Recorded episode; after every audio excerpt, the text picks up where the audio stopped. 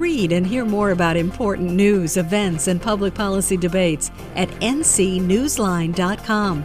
This is News and Views. Welcome to News and Views. I'm your host, Rob Schofield. As had been feared, the Republican majority of the North Carolina State Supreme Court issued a trio of rulings last week on the subject of elections and voting rights that promise to further undermine our increasingly fragile democracy. In Harper v. Hall, the court ruled that state lawmakers are free to gerrymander electoral districts for partisan gain to their heart's content. In Holmes v. Moore, it blessed a voter ID law that will disenfranchise thousands of citizens. And in Community Success Initiative versus Moore, the court made it likely that thousands of low income formerly incarcerated people will never regain their right to vote. And earlier this week, in an effort to understand these momentous and damaging rulings, I caught up with one of the state's leading good government watchdogs, Common Cause of North Carolina Executive Director, Bob Phillips. Well, Bob Phillips, welcome back to News and Views. Good to have you back with us. Great to be with you, Rob as we record this, we're just a couple of days past some momentous rulings coming down from the North Carolina Supreme Court, where it did pretty remarkable about faces on some opinions that had literally just been handed down a couple months ago. Let's go through them and get your thoughts and reactions. The first one this is the partisan gerrymandering case, Harper versus Hall, in which previously the state Supreme Court had ruled that partisan gerrymandering was unconstitutional, but apparently not anymore. It's very disappointing, Rob. That was a big win a year ago when the state Supreme Court actually ruled for the first time that partisan gerrymandering is a violation of the North Carolina Constitution. We do have a freedom clause, I guess, free elections clause, what I meant to mm-hmm. say. And it's sort of this fundamental right that we all should be able to vote on equal terms. The question is, how do you do that when the r- lines are rigged? That's what they have done. And unfortunately, this ruling this past Friday will enable them to do it with as much gusto as they want. Very disappointing ruling. In the past, there have been rulings in which courts have found that there was unconstitutional racial discrimination involved in gerrymandering, but presumably it seems that the Republicans have sort of learned their lesson, so they don't frame it in terms of race. If you simply frame it in terms, we're just going to draw these maps to guarantee that as many Republicans win as possible, I guess as far as the, at least the current majority of the North Carolina Supreme Court is concerned, perfectly fine. It's true, Rob. It almost validates the infamous Representative David Lewis line when he said, you know, we're trying to elect as many Republicans as we can. And of course, that was what sort of initiated our original, it was called Common Cause v. Lewis challenge of partisan gerrymandering back in 2018. Now, the state Supreme Court is basically saying, it's okay. We can't do anything about it. It's the legislature's free will to uh, draw the maps, and and they can do whatever they want. And so, here in a state that is basically still a purple state, we elected a Democratic governor. We've had some very close statewide elections. Presumably, for the foreseeable future, it will be very difficult for the Republicans not to draw the maps to give themselves huge advantages in the legislature. And I saw a story in Politico that said this could affect the U.S. Congress breakdown too, because of course we have a we have right now a seven-seven breakdown in the congressional U.S. House delegation, and one presumes that's going to change dramatically in 2024. Yeah, they could grab the Republicans could grab four additional seats out of a new North Carolina draw, similar to what they really had when they adopted the map in November 2021, which is what we sued them over. And that map was going to uh, produce an 11 to 3 map, 11 Republicans and three Democrats. We can only assume that's what they'll try to do again. I wonder whether there's any implications at all at this point or whether it's sort of mooted out. There's a U.S. Supreme Court case that came out in North Carolina where Republicans were advancing so called independent state legislature theory that said under the federal constitution that the legislature could do whatever it wants. I guess as far as the North Carolina Supreme Court, that theory holds here in North Carolina as far as they're concerned. Is there any concern that this could be spreading nationally, that the Supreme Court might still sort of take this model national? Well, the danger, Rob, of course, is that case called Moore v. Harper, which came out of the litigation last year. It gets rather confusing. And the danger is that would be a precedent setting case. Some folks have said, okay, now that the state Supreme Court has invalidated the original Harper v. Hall case. Maybe it moots Moore v. Harper. But we really feel that this is going to come before the U.S. Supreme Court anyway, that we had a very strong argument in December when this case was uh, litigated before the U.S. Supreme Court.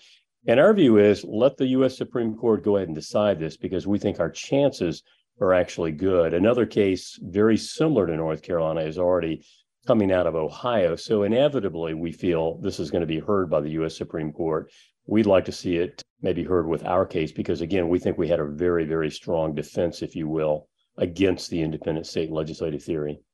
And if nothing else, that would presumably help other states, if not necessarily North Carolina. There were some other rulings issued last week by the state Supreme Court, another very important one, another one where they reversed something that had been decided just a couple of months ago, is called Holmes against Moore. And this is the case that involves voter ID, which is a topic that's been debated in North Carolina for years and years.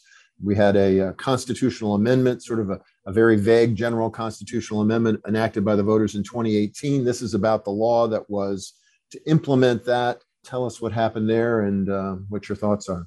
Yeah, I should say too, there's just never been any evidence in North Carolina that voter impersonation is a problem. Nothing systemic evidence wise has ever been shown. So we have always traditionally been against the voter ID, even though a lot of people think it's common sense.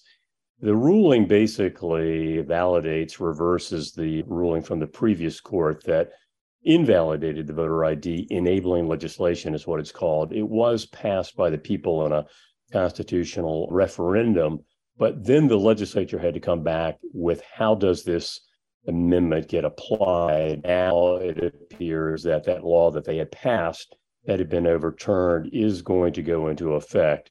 But there are some things, Robin, again, I, I, know I'm confusing probably everybody, but there's some things that could slow that churning down, if you will. There's already a, there's still a federal lawsuit pending against the North Carolina voter ID law. And uh, I know that the majority party would love to have this applied for the 2024 election, but it is uncertain whether that happens. Well, that'll be fascinating to watch. And we hope very much that if we're going to have voter ID, that it is done in the most even handed and uh, manner possible so that as many people can still vote.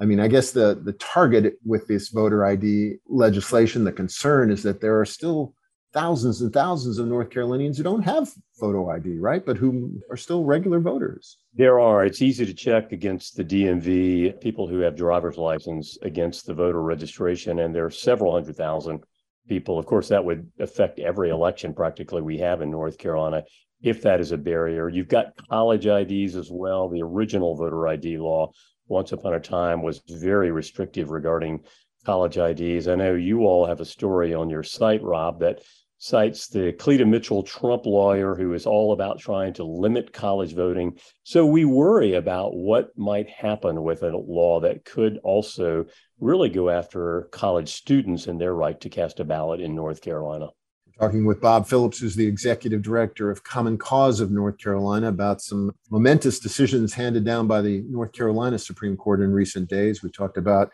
partisan gerrymandering, we talked about voter ID, and there a third case that perhaps hasn't gotten quite as much attention, but is going to directly affect tens of thousands of potential voters, is a case that has to do with felony disenfranchisement. The notion that we have people who have felonies on their record and they may still be on probation or they haven't had the money to be able to pay their fines or restitution. We had a court order that these folks were entitled to vote, and now appears that's going away.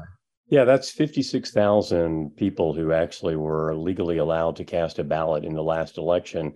Now they will not be able to. And these are folks, Rob, they've served their time. They're out of jail, but they have some conditions of probation that they have to meet.